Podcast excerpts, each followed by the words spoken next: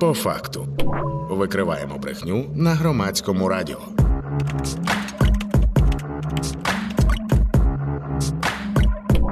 По факту. Отже, по факту, проєкт від громадського радіо, який ми запустили разом із текстами та стопфейком, виданнями, які чудово знаються на тому, хто та як намагається нас обманути.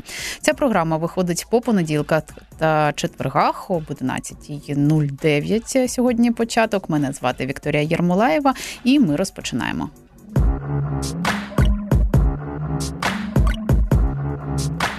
По факту. А з нами у студії сьогодні експерт фактчекерської організації StopFake. Це Олена Чуранова. Привіт. Привіт. Сьогодні ми говоримо про інформаційні небезпеки для українців 60+. І одразу зазначу, що тут ніякого ейджизму. Так? Абсолютно. Але чому ми досліджуємо це питання по вікових категоріях?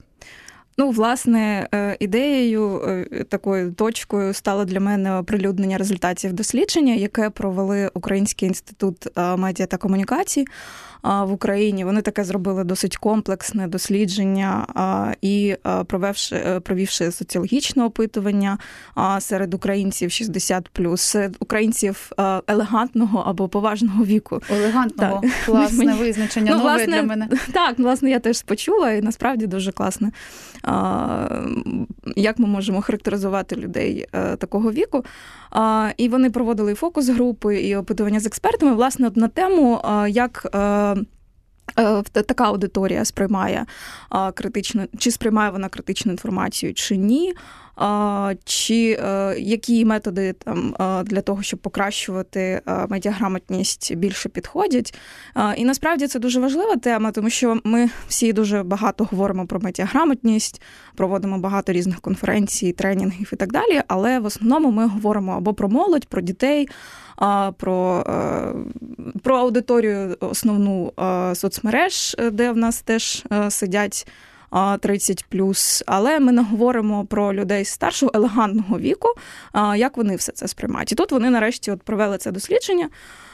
І насправді результати такі досить позитивні, як на мене, тому що приблизно 60-70% з тих, хто е, кого опитували, зазначили, що вони вважають, що вони здатні відрізняти фейкові новини.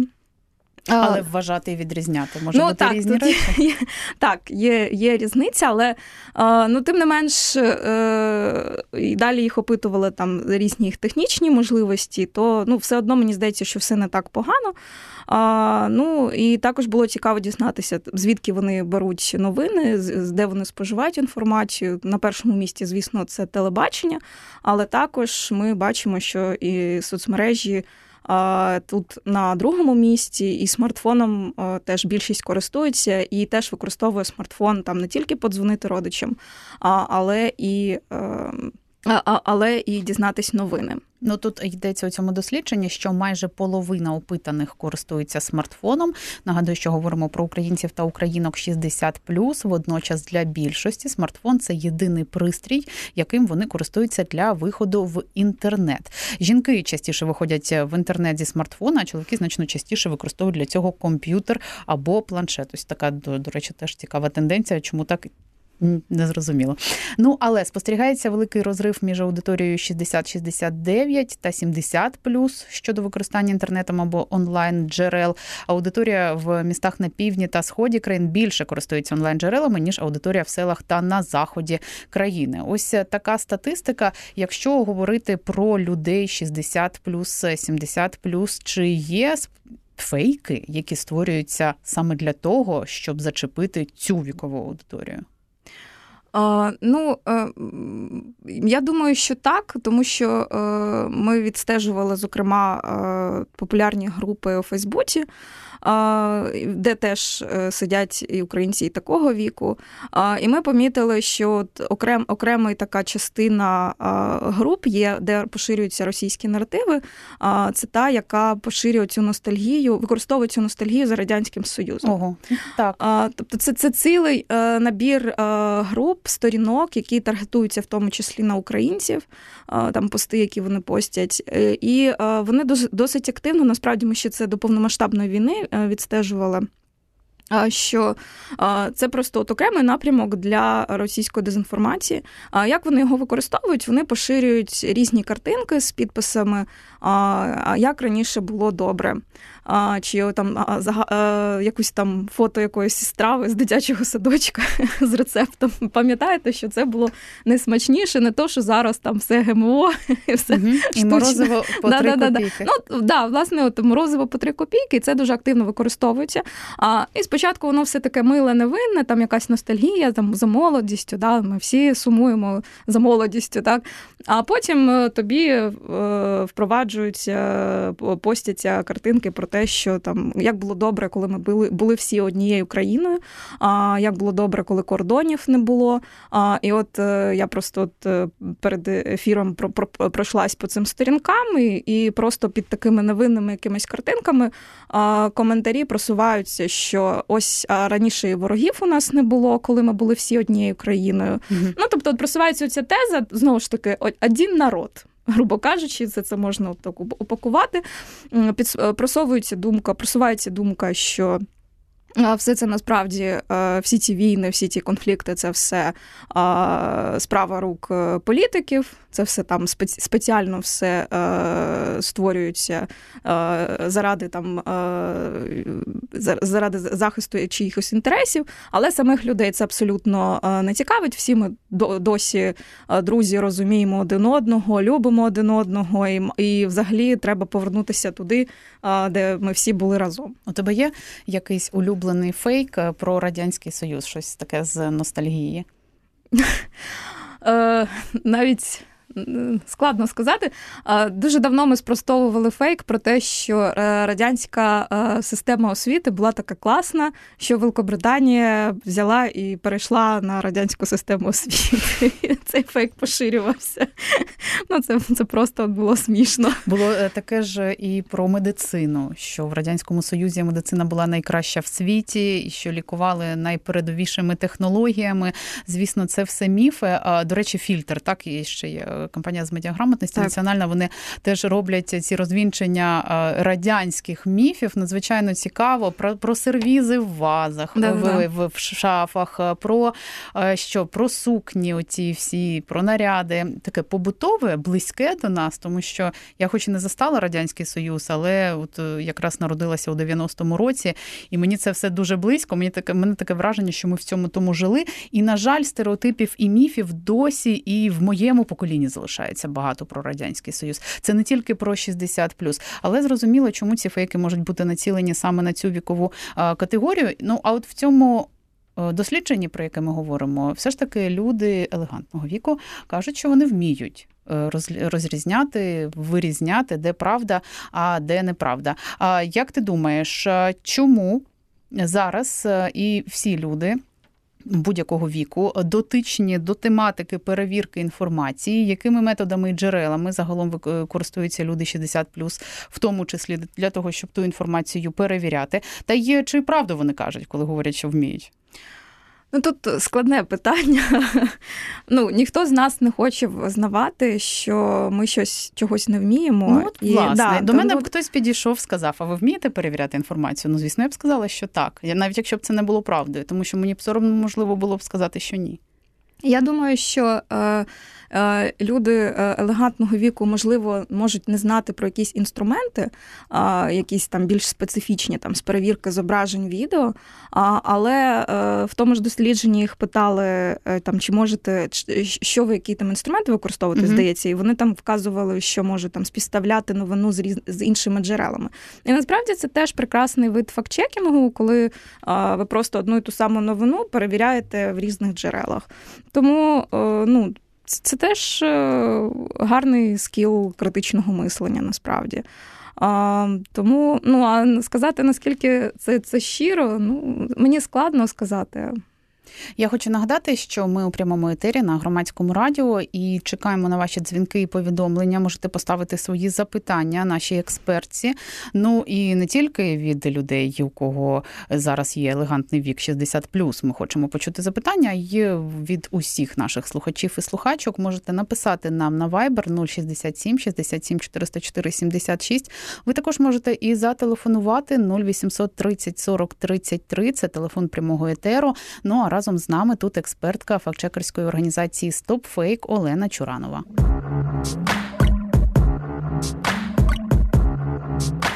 По факту.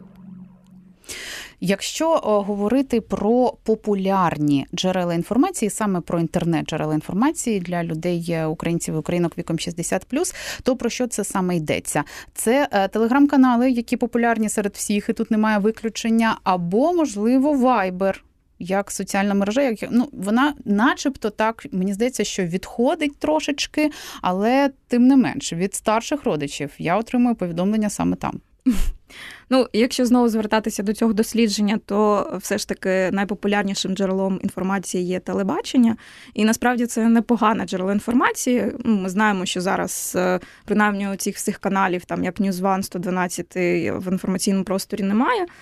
Тому є надія, що більш-менш е, збалансовану якусь інформацію аудиторія ця отримує. Але потім іде все те саме YouTube, Радіо, до речі, це теж дуже добре, що добре. на третьому Але місці. не всяке радіо теж Ну, теж не всяке це радіо. треба зазначити. А знову ж таки, родичі, знайомі, друзі далі йдуть, і потім Телеграм, соцмережі, тобто. Це те саме, що і ми споживаємо. А, Ну і в Телеграм це як месенджер, сюди відноситься і Viber. Ну, Все одно тенденція йде до того, що месенджерами українці все більше і більше користуються як джерелом інформації. Ну а там ми всі знаємо, які є загрози. Досить легко подивитись на рейтинг каналів, е, телеграм-каналів, які, на які підписані українці. І в нас там просто насправді не дуже весела е, історія, тому що на першому місці у нас там канал е, Мір сьогодні з Юрієм Подоляка. І це, ну, власне, СБУ самі визнали, що це Юрій Подоляка. Ну, це прокремлівський блогер, який поширює свідомо фейки дезінформацію. І це в нас на популярності на першому місці. Ну, Тобто, ти відкриваєш цей канал, і ти бачиш там просто. Просто е, одні е, фейки і російські е, дезінформаційні наративи. Ну потім труха, яку всі ми теж знаємо, де суцільний клікбейт, е, сенсації, накрутка, яка ну теж і по емоціям є, і по сприйняттю інформації. Тому ну. Якщо ми так дивимося, по, вайберу взагалі складно сказати і складно це досліджувати, тому що ми не можемо відстежувати, хто в яких каналах, чатах сидить. Ми не можемо подивитися, зайти в, в чат ОСББ і подивитися, що там поширюється. А, Тому ми можемо тільки досліджувати, коли фейки з цих чатів, чат, чатіків е, виходять назовні. Ось як, наприклад, нещодавно поширювалася оця інформація про 48 годин. Вчора просто всі це обговорювали. Це що? Це. Е, Е, по чатах, по телеграм-каналах пішла інформація, що в найближчі 48 годин Україна очікує масовий ракетний обстріл. Там таке скомпоноване повідомлення, яке от просто поширювалося з групи в групу і в різних соцмережах поширювалося. Ну але в першу чергу воно в телеграм-каналах різних локальних. Ну тобто, в кожному місті є там свої популярні телеграм-канали, і там були запущені ці меседжі, що там вже ворог все там підготував, стоять кораблі, стільки то там ракет ракет, і все це активно поширювалося. Це був фейк. Так, так, ну звісно, це це угу. просто тип іпсона на накручування наших емоцій, тому що ми всі знаємо, що на нас попереджають, що можуть бути масові обстріли, так тому що ворог готується, але тут воно поширюється, щоб е, вкотре нас е, накрутити, дестабілізувати емоційно. І ось воно от якраз власне спочатку через такі от е, чати поширювалось. Угу. Дуже цікаво мені завжди думати про те, якою є мета поширення тих чи інших фейків. Е, ну, а чого вони добуваються? Тим, що ну от трошки там хтось прочитав, можливо, це повідомлення і трошки попереживав. Але глобально, яка місія? Запуску ну, цих хтось е, трошки попереживав, хтось більш сильніше попереживав, тому Ага. що у всіх е, своя психіка, своя емоційна стабільність. Ну, ми от вчора обговорювали, і деякі люди дуже серйозно сприйняли цю інформацію, там почали переживати, якось планувати ці 48 годин, е, де вони будуть знаходитись.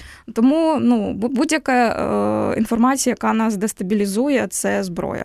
Це інформаційний тероризм виходить. Так, так, так. Ну і це те, що робить Росія насправді з усіх боків. Це тероризм, інформаційний в тому числі. Тому медіаграмотність це дуже важливо. До речі, ось це дослідження, яке ми обговорюємо про респондентів 60+, про українців та українок. І більш ніж половина респондентів бажають опанувати навички з медіаграмотності або покращувати свої знання. Найбільш популярними запитами виявилися вміння платити комунальні послуги онлайн, вміння користуватися додатком Дія та вміння користуватися смартфоном та або комп'ютером. І під час фокус групових дискусій учасники зазначили, що оскільки їхні родичі і друзі часто не мають часу або можливості допомагати їм, вони потребують більш комплексного розв'язання по проблеми, потреб своїх.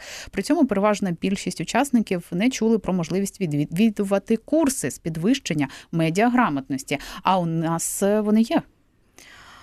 Ну, у нас є курси з медіаграмотності онлайн, їх дуже вже багато різноманітних. А, ну, Але от е, щодо от, е, якраз от на цій конференції, де презентувалися ці е, результати цього дослідження, говорилося про те, що для такої аудиторії все ж таки онлайн не дуже є ефективним. Тут От, треба власне, якщо ти не вмієш користуватися комп'ютером, як через комп'ютер да, це, це повинен бути офлайн формат. Потріб, потрібна. А причому теж мені мені от е, зацікавили результати про те, що от, е, якщо е, в регіони приїде людина з центру і буде розказувати про медіаграмотність, то така аудиторія не буде її сприймати. Е, тобто потрібні лідери на місцях, які вже з специфікою там того тієї чи іншої області будуть спілкуватися на рівних і будуть обговорювати, як е, критично споживати ту чи іншу інформацію, навчати цим навичкам. Ну, власне, у нас е, є певні, я, я не можу сказати, що курси, але такі зустрічі у нас в бібліотеках проводяться. І, власне, бібліотеки тут якраз е, мають зіграти цю роль таких е, центрів гуртування такої аудиторії і просування таких от навичків. Тому, ну. Я думаю, що ця конференція вона так надихне багатьох на подібні проекти, тому що ну, це дуже важливо. Ну і ми говоримо про інформаційну небезпеку для українців і українок 60+. І Сьогодні у прямому етері, і це наш новий випуск програми по факту.